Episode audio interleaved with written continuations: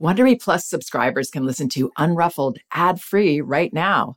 Join Wondery Plus in the Wondery app or on Apple Podcasts.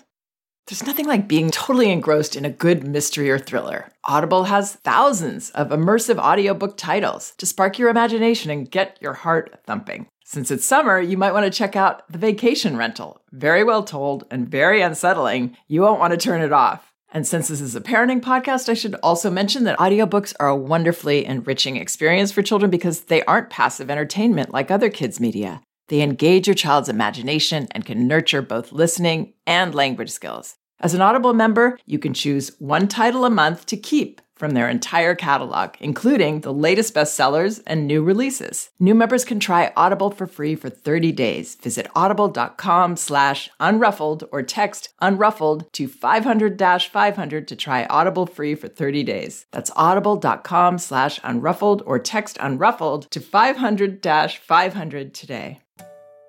You can count on T-Mobile to help keep you connected. After investing billions to light up their network from big cities to small towns, T-Mobile is America's largest 5G network. Plus, when you switch to T-Mobile, families and small businesses can save up to 20% versus Verizon and AT&T. Visit your neighborhood store or tmobile.com to switch. Plan savings with T-Mobile, third line free on essentials via monthly bill credits versus comparable available plans. Plan features may vary. Credits stop if you cancel or change plans. Hi, this is Janet Lansbury. Welcome to Unruffled. Today I have a very special guest, psychotherapist and author Emma Nadler. Emma, like so many of us, has struggled with perfectionism as a parent and a person. And this became intensely challenging for her when her life took an unexpected turn. She and her husband noticed something was a little off with her delightful second baby, Eden. And then at seven months, it was discovered that she had an extremely rare genetic deletion, which would have a major impact on her health and her development. Emma's recently published memoir, The Unlikely Village of Eden, details her journey with insight, wit, candor, and I believe it will inspire every parent who struggles with perfectionism and self acceptance. Emma's story is, is an empowering example of how, as parents, especially mothers, we can and must retain our sense of self and hope in the midst of parenting challenges. Hi, Emma. Welcome to Unruffled. Hi, Janet. I'm so glad to be here with you right now. Me too. I'm really enjoying your book. I'm almost finished with it. I'm about two thirds through.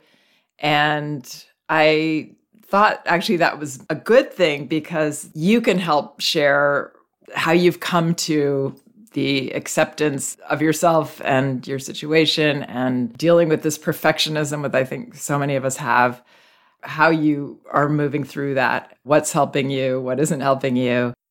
I think there's something there for every parent, even though you're in an extraordinary situation. So I would love to talk about that. And I thought we would start with where you say early on in the book, for me, the type of parenting perfectionism that set in, even before Avi was in the world, wasn't easily discernible. Can you talk about this? What I think I was trying to say there is that the kind of perfectionism that I grapple with, and I'm not putting it in the past because I don't believe that I've just arrived at some, you know, beautiful pinnacle of of healing from this or working with this, but that, you know, this is all sort of in progress but that it was not your classic perfectionism, not necessarily what you might look at and think, wow, that person is really perfectionistic, but it had to do more with internal, my own internal experience of high expectations for myself that ultimately was unsustainable for me. So you're saying it wasn't necessarily societal expectations, but what you valued, what you thought was important, what you thought you needed to be. Yeah. And I think it is always mixed with some societal expectations and cultural norms because we're never outside of culture. Like, you know, I'm I'm still a part of that. So I, I think it is informed and I think all mothers are really affected by the enormous standards of pressure on us to be everything to everyone, to hold so many roles at one time, to make it all seem effortless, which I think might be a Taylor Swift quote, but it there's so many pressures that I think yes, I absorbed about that mothering standard, but I don't know if looking in if people would have identified me as a perfectionist because of the way that I kind of had more of this working mom, creative thing going on that isn't maybe necessarily like your cookie cutter perfectionist model.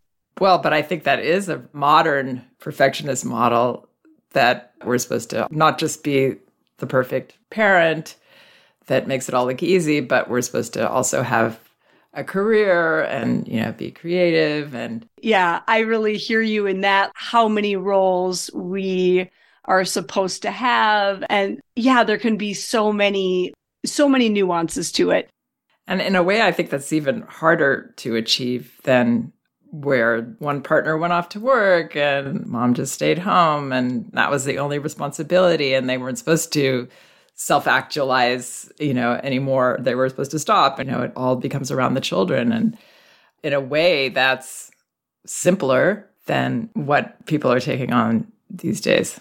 Yeah, it's clearer, right? And now there's so much to negotiate and there's and there's so many standards and just sort of endless expectations culturally for mothers and what we can and should do and how easy we should make it all look. And so, yeah, I mean, we could talk about this the rest of our lives, what the expectations are culturally for mothers right now. And I'm so interested in challenging those. And in my memoir, I talk about a goal that my friend actually shared with me that resonated so much. She was like, I want to be world's best dad.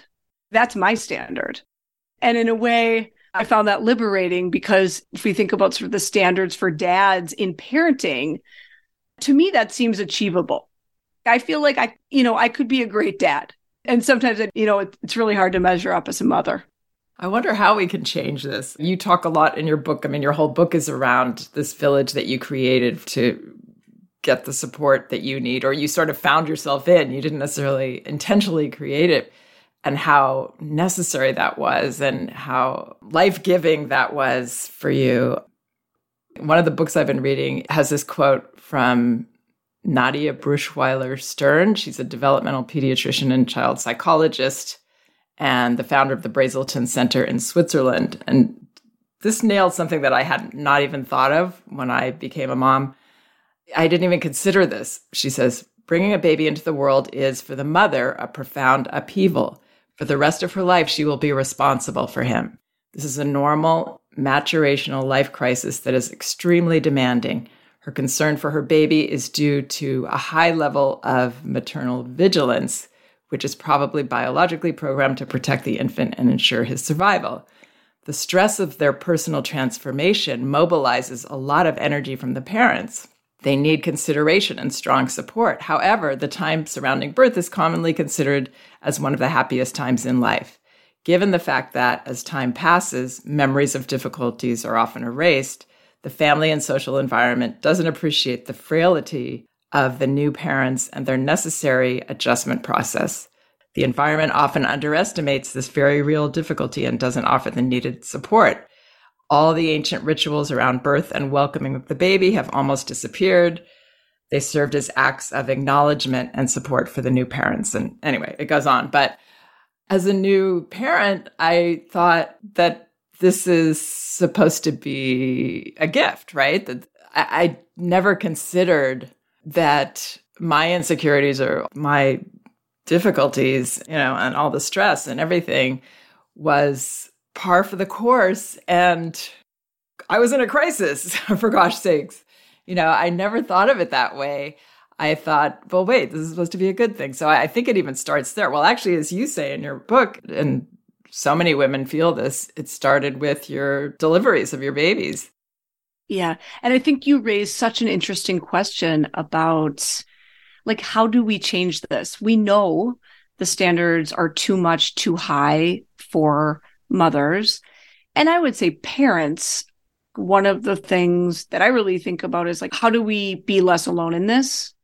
And how can we reach out and and support each other? Like you were just saying from this quote, which I think there's so much there we could talk about, but the piece about, you know, how it used to be in terms of more of that communal sense. And I think now so many of us felt what I felt when I became a mother, which is just a lot of isolation. This was even before the pandemic. And now, even more so, I think people feel often lonely and they're doing their parenting alone. And so I do think in order to reduce loneliness, we really have to be very conscientious and thoughtful about how we reach out and build things together.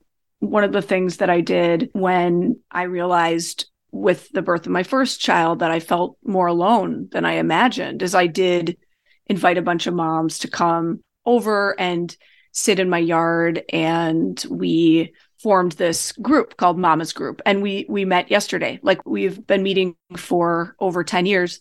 And um, it's not the same people that started. It's you know it's ebbed and flowed. We've had times where we did not meet as often. It, it is imperfect but it is a group of people and group of mothers that came together and we said like we're gonna we're gonna do this. We're gonna meet once a month. We're gonna have these conversations. We're gonna try to support each other.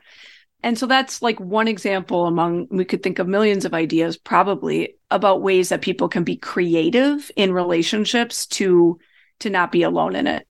I read that in your book and i thought that was great. You know just these reminders this education about what a life crisis it is to become a parent. Just acknowledgement of that, I think, would help if we all went into this knowing that we might be able to prepare ourselves even ahead of time.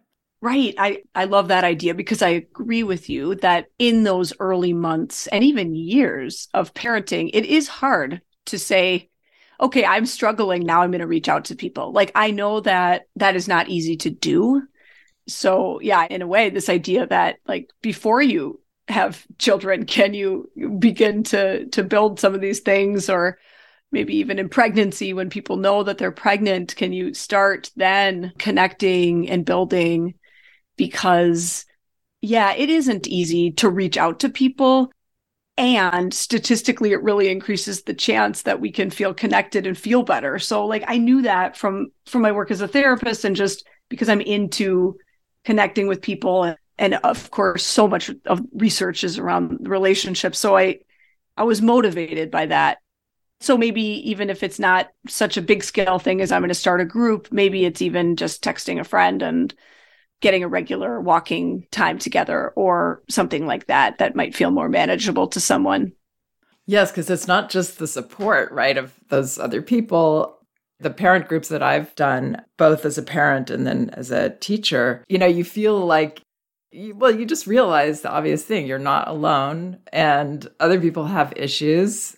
Sometimes some of your issues don't seem as hard in comparison, but there's this sense of like, oh, I'm not the only one feeling these things. I'm not the only one that's having a hard time with, with you know being a parent there are other yes. people and it does create more of that acceptance Exactly. It's such a window into normalizing and just being seen and understood and understanding others. But ultimately, yes, it's like the realization that like this is hard. This is this is a transition for everyone who goes from not being a parent to becoming a parent. There there is a a large adjustment there and that that is part of the process versus maybe even a problem. So, yeah, I'm really I'm really with you on there's so many benefits there. Let's hear more about, if you don't mind sharing, about your transition that you've had to make. And well, you haven't really made a transition. You're you're just in a process of growth and acceptance. I mean, it started at another level than most of us have to deal with when you found out that your daughter had this substantial genetic deletion. And where did you go from there? Well, I mean, when we found out the news, my daughter Eden was around 10 months old and I was sitting on a hard plastic chair in a room that smelled like rubbing alcohol. And the doctor said, Your daughter has has a significant genetic deletion. It's really going to impact her her whole life. but we don't know how. So the team of geneticists gave my husband and I this list of possible, I mean, truthfully, it was possible problems, like possible serious health conditions, like degenerative hearing loss resulting in deafness, a major heart condition, developmental delays, um, severe behavioral challenges.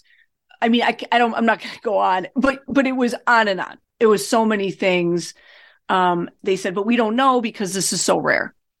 And it was a really grim day. I, I wish we could do a diagnosis like that differently. I wish they could have shared more about the possibilities, about supports, about I don't know, a lot of other things besides this really negative, grim way that that it was communicated. So after that I was I was really I was gutted. We were devastated. So I mean what I did was I I cried all over Hennepin County, which is where I lived. I mean, I was just grieving. I was grieving for what I thought I would have with my daughter I thought she would be healthy. I just I had these expectations I didn't even know I had. And a lot of that is subconscious, our expectations, until we find out that they're not going to be the way we thought that they would. So I I was really grappling with that. And then I I did some therapy, which I think every good therapist should have a good therapist. Um, I reached out to friends. I started to ask for help. I mean, it changed me in so many ways because there was kind of this before Eden, my life before Eden, and then it was my life after Eden. And she ended up having more than a year in and out of a hospital. Um, she's on a feeding tube. She has severe autism. So some of these things really did come to fruition. Some of the challenges that she that she's faced and still faces. So I, you know, there was grief, and there still is grief, and I and I always like to be open about that and then I got to a point where I I thought like I'm to need to find a way to make a good life anyway. And that came through a conversation with my therapist where he said, I think you could still have a good life. And I think your daughter could too. And no one had ever said that to me up until that point. It was, there was a lot of, you know, I, I don't know how you're doing this and like a well meaning stuff, but no one had said to me, I think you can still have a good life. And how old was she then? She was a, a few years old at that point, maybe around three, four. Ah, you had to wait all that time to get that. Yeah. You know, people just, they talk about grief, but grief doesn't encompass a whole life, you know, like she's still a person. She, she belongs with us. She has so many strengths. She's got the best knowledge of pop music of anyone I know. Um, she's a great dancer and she brings people together. So my daughter is, you know, it's it's not one thing. Um, she's had to suffer. I mean, really, she's had to suffer with a lot of medical challenges, and she's actually in the hospital right now. Oh no, she's in the hospital. And so, and this is something that, you know, because when you write a memoir, it, like it isn't, it's like, well, we're still living this, we're still doing this, and I'm still trying to figure out all of it but it just took me off the map of perfectionism in a way because it's just not going to i mean i'm like so far away from perfect but i think we could all take ourselves off the map but even just then you said i'm so far from perfect mm. And it's your situation this unexpected life event and events that are not perfect yes it's not you yeah and I think perfectionism is such a complex concept. I just recently read Katherine Morgan Schafler's book, The Perfectionist Guide to Losing Control. Are you familiar with that? No, but I, I, definitely have these tendencies. That's why I'm relating. That's why I related to your book so much. So yeah, and I think so many people do. So one of Schafler's assertions in this book is that perhaps labeling women, especially who are ambitious, as perfectionistic is a way to control the ambition of women. It's a way to say, almost like another way to say you're not enough. Like you shouldn't be a perfectionist. Or like you're too much. Yes, you're yeah, too yeah. much. Exactly. You're too much. So she labels perfectionism into two categories and then has subcategories, but the categories are adaptive and maladaptive perfectionism.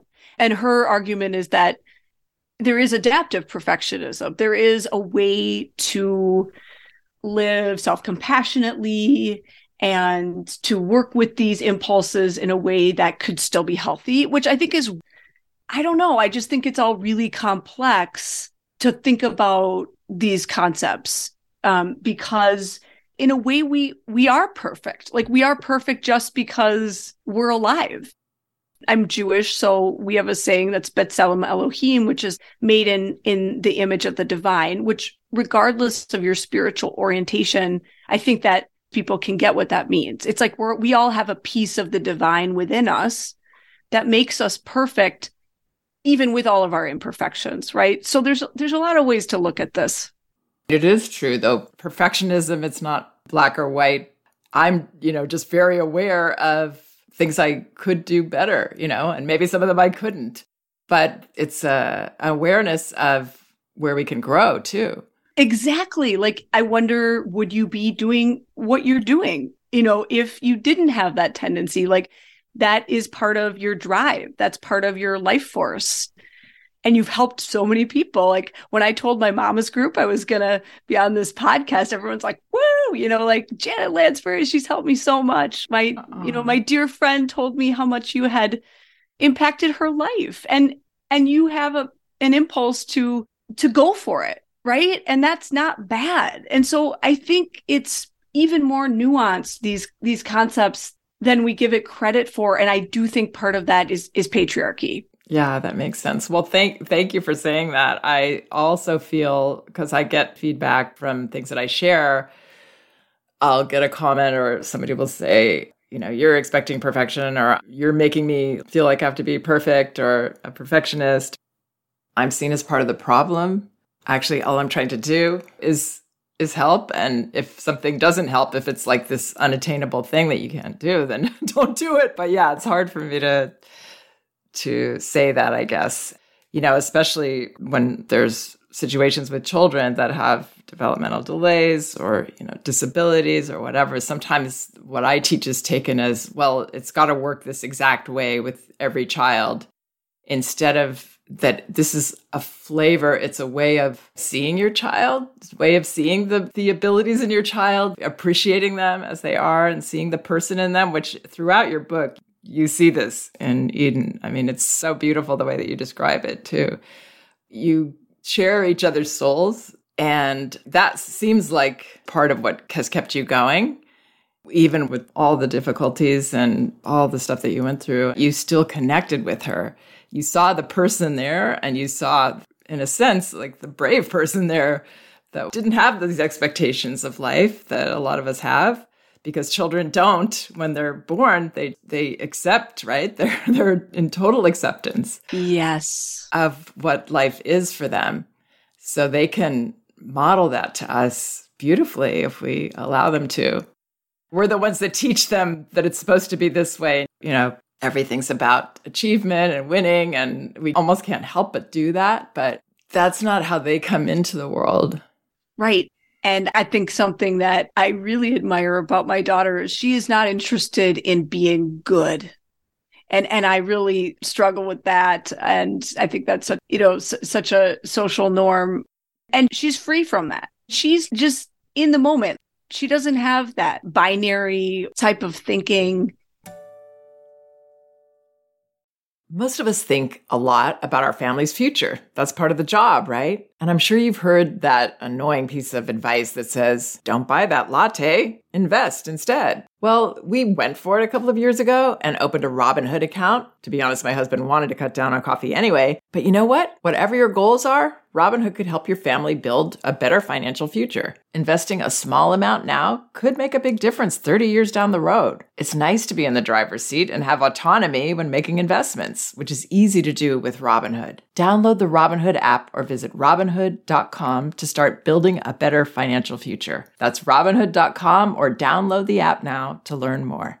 Of course, investing involves risk and loss of principal is possible. Returns are not guaranteed. Other fees may apply. Robinhood Financial LLC member SIPC is a registered broker dealer. When it comes to picking the perfect treats for your dog, Stewart makes the choice easy by keeping it real. Real ingredients, real nutrients, real benefits. Stewart dog treats are free from additives, corn, soy, wheat, and grains. Plus, they're freeze dried to lock in all the great nutrition and natural flavor your furry friend deserves. Stewart freeze dried dog treats. Big, tail wagging nutritional benefits. Available on Amazon.com today you know, I never wanted to raise a pushover. And like Eden, there's no problem there. Eden is a fiercely independent person. And I mean, there's a lot to be said for that. What do you mean when she doesn't care about being good? Good in what way? Like good behavior or just good at something? Behavior, like being seen as good in terms of maybe compliance. I think maybe a better way to say it would be pleasing pleasing others. I mean, she's not really hooked into pleasing. Mm-hmm. And I think, you know, pleasing is on a spectrum. And I think we all need some amount of pleasing to get along in the world, right? I mean, overdoing it on pleasing can be maladaptive for sure, but also some pleasing is healthy because it helps us stay in relationships with others and care what they want. Um, but she's she's low pleasing, and I think in a way that's very liberating. She's I'm enough. Yes. I, she thinks she's enough. And yeah. that's the way you've raised her as well. So yeah. you've played a big part in that. But it is this bravery that I see in the babies I work with and toddlers, and just that they don't expect life to be easy. They don't expect to be smooth. They don't have any of those expectations.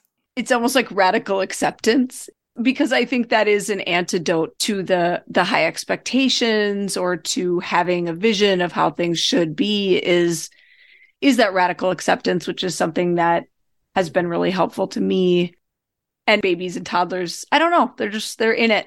Yeah. And it's part of being in the moment. And that's what we miss when we get too hooked into our perfectionist tendencies. You know that just takes us out of the moment all the time because we're always seeing what it could be what should be what I used to think of it as the judge inside my head. You know, I still kind of do. But the great thing about aging, by the way, is that you naturally move into more acceptance, even if you're not trying to. So that's one of the few positives about that's. That's very cool. Because I don't feel that judge so much, but ah, oh, it used to be relentless in my head. What do you think beyond aging? What do you think has helped you with that?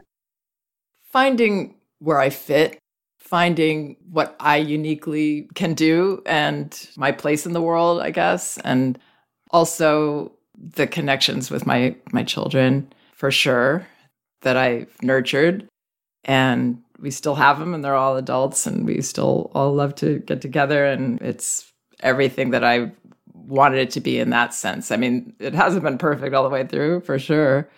I've made lots of mistakes, you know, things didn't always turn out the way that I wanted or the way that I'd planned. But it was even better sometimes, you know, some things they did, choices they made were way better than or more interesting than what I would have chosen for them. And uh and yeah, it's been just an amazing journey all along. And um I don't know. I want to hear what helped you because this was another part of your book I wanted to bring up. Suddenly, somewhere deep inside me, I felt a door to acceptance creaking open. You say that at the end of this passage where you're thinking about needing a village and that you were not supposed to do this alone and we shouldn't be expected to. And and then you came to to that. And since I didn't get to read all of the book yet I'm going to I didn't really hear exactly what that led to that door. The door of acceptance creeping open? Yes. Well I think that related to what you were just saying I think part of the door to acceptance is that we make mistakes to me, the concept that we can make a lot of mistakes and then make repairs is really liberating. Connected to that, connected to the concept of making mistakes is a story that happened a few years ago. My my son did make a mistake and we processed it, we dealt with it. And when he went to bed, I put a sticky note um, by his bedside that said, It's okay to make mistakes. And then our dog ate part of the sticky note. And we always like we laugh so hard about that repair. And now i don't even really remember what I, I, remember a little bit of the actual challenging moment but but really it was about the dog ate the post-it note. And it's even okay for our dog benny to make mistakes right? Like it's all it's okay. We're gonna get through it. We're gonna figure it out. We're gonna talk through it. We're gonna we're gonna be in this together Yes, that's great. That permission. I was thinking in your book as I was reading parts where you were ruminating and about what you maybe should have done. And that's probably something that commonly happens when you are grieving a situation. I mean, any situation, but especially your baby who we feel so responsible for, right? That their whole world is our responsibility, even though they're citizens of the world and we can't control most of it, right? But it reminded me of what I learned from Magda Gerber. And this is another way, reason that I've been able to let go of some of the perfectionism. This idea that all these dark feelings that we have have to be there for us to feel the joy and the, the light feelings. And ideally, they'll all be acceptable to us. And therefore, our children's will be, you know, hopefully acceptable to us. And sometimes we learn it through our children first. But embracing how miserable you were and how difficult it was and how you didn't want this to be your life and like allowing that to be acceptable. And it sounds like you did that. Yes, you feel this and you don't have to feel like you shouldn't feel whatever you're feeling. It's all valid. It's all perfectly valid. And to be able to say, I don't want to be here. I don't want this to be my life right now or, you know, ever at this moment. This is how I'm feeling. To make peace with that is key for acceptance, I feel like. Yeah. And I think acceptance is something that we have to return to again and again. I don't feel like, you know, I've gotten to a pinnacle of acceptance and now I'm just like 100% accepting my situation. And I think that's just human that we accept something. And then when it's really difficult, it's hard to accept. We want to fight against reality or we don't want to, but we do because it would be relieving if it was easier. And so we have to continually maybe walk through that door. So when the door of acceptance was creaking open, I have to continually walk through that door. Even yesterday, you know, I said my daughter's in the hospital. She's she's really struggling and so I have to keep working with acceptance. And I think a lot of people are in those situations where something is really heavy or hard, or maybe it's just being alive. But whatever it is, there's a lot to continually accept and to seek some surrender instead of fighting against reality.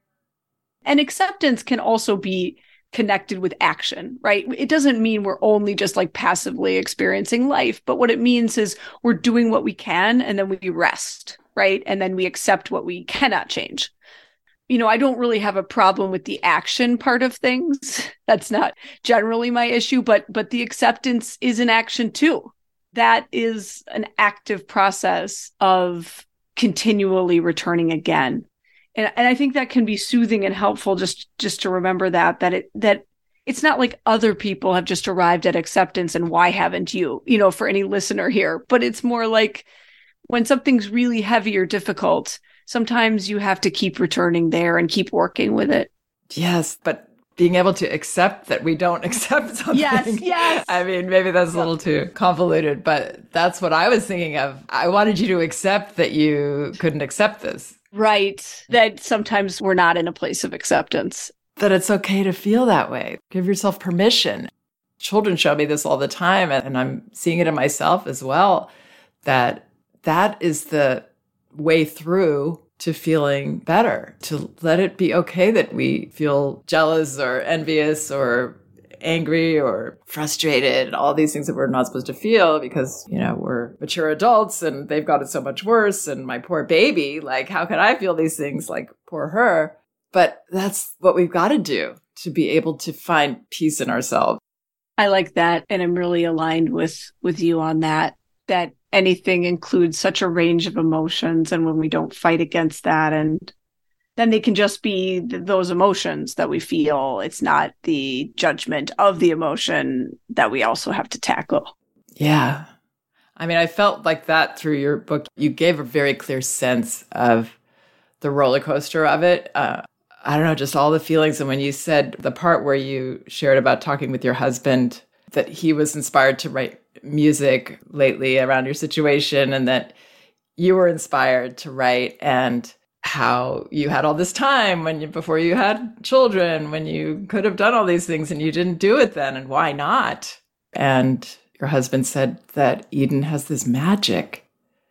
I mean the closest that i can relate to this myself is when people i know have gotten very ill or you know my mother in her last couple of weeks of life my purpose felt clear i knew exactly where i was supposed to be and I had the same sense when I was visiting my friend who got cancer.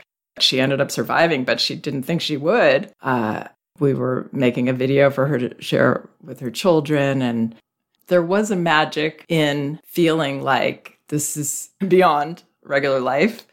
And this is where I'm supposed to be right now. Yeah. Exactly where I'm supposed to be.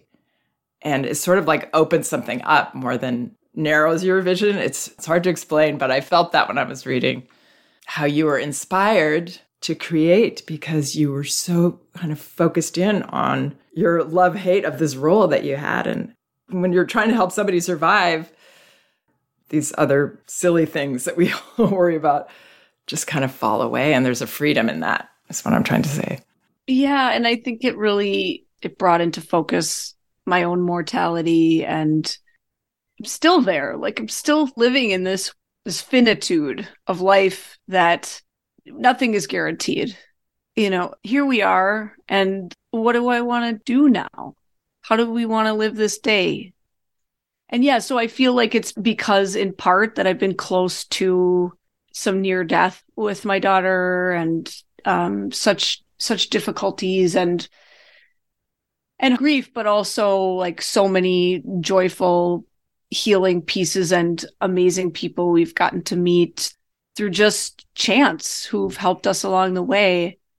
Like I'm just really aware of those elements, which is very generative for creativity, I think. Yes, because it's also making you feel, well, this is my life. We all have this for a temporary amount of time. And why am I here? What what do I want to give? What purpose do I have besides nurturing these children and being in a relationship with a partner? What am I here for? I better do it. I better work on it. Right. And and the most desperate times that I've had and just, you know, laying on the floor with my daughter, trying to, you know, help her in the night with her feeding tube and this and that.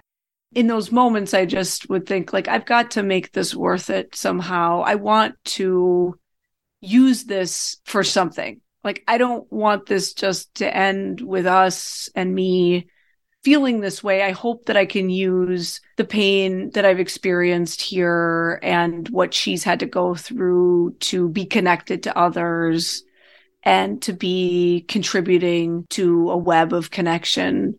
Like, I hope this doesn't just leave us isolated. Like, to me, that's not a good life. And I wanted to connect with others because there's so many people who are caregivers or parents who feel alone. We feel unseen, but we're not alone. We're not alone. And so I'm just so interested in in using these experiences that I've had to boost connection in my own life, but then just with others, whoever I get to meet along the way. Well, that's exactly what you've done with your book. I feel very grateful that you're here. And I'm thinking now just constantly about Eden. And I'm sorry that we're doing this when she's in the hospital. And anyway, I'm thinking of her and thinking of you and hoping that everything was okay. And thank you. And I, you know, I could have canceled or rescheduled, and there's many things I did this week, but I really wanted to be here because, I mean, I'm doing a marathon as a caregiver with Eden.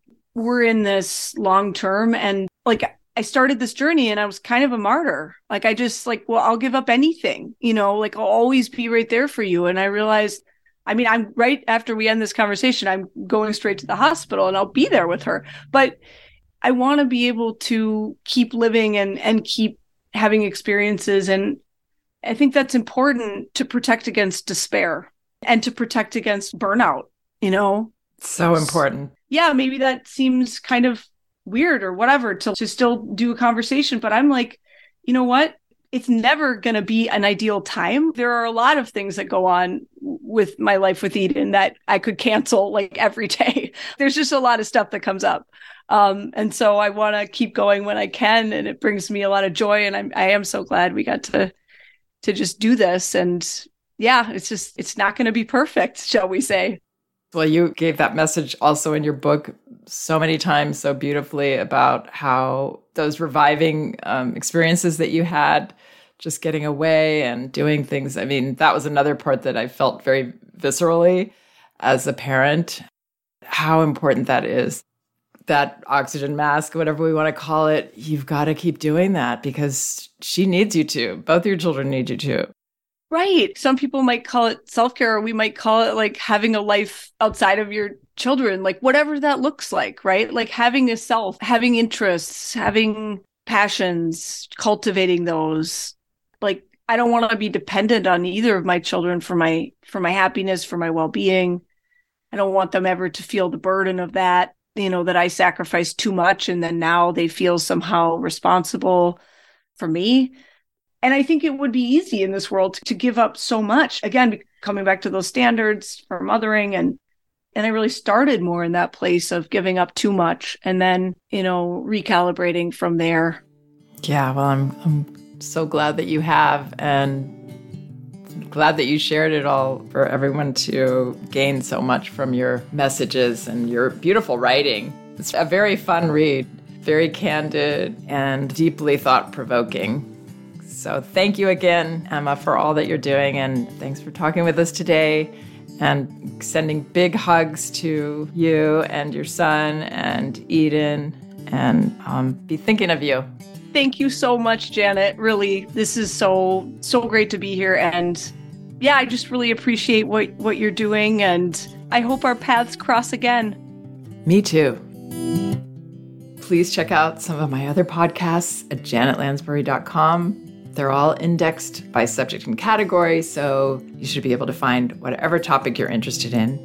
And I also have books on audio at audible.com No Bad Kids, Toddler Discipline Without Shame, and Elevating Childcare A Guide to Respectful Parenting. You can get them in paperback at Amazon and in ebook at Amazon, Barnes & Noble, and apple.com. Thanks so much for listening. We can do this.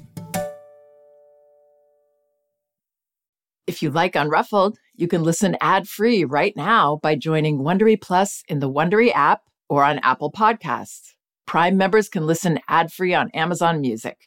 Before you go, tell us about yourself by filling out a short survey at wondery.com/survey.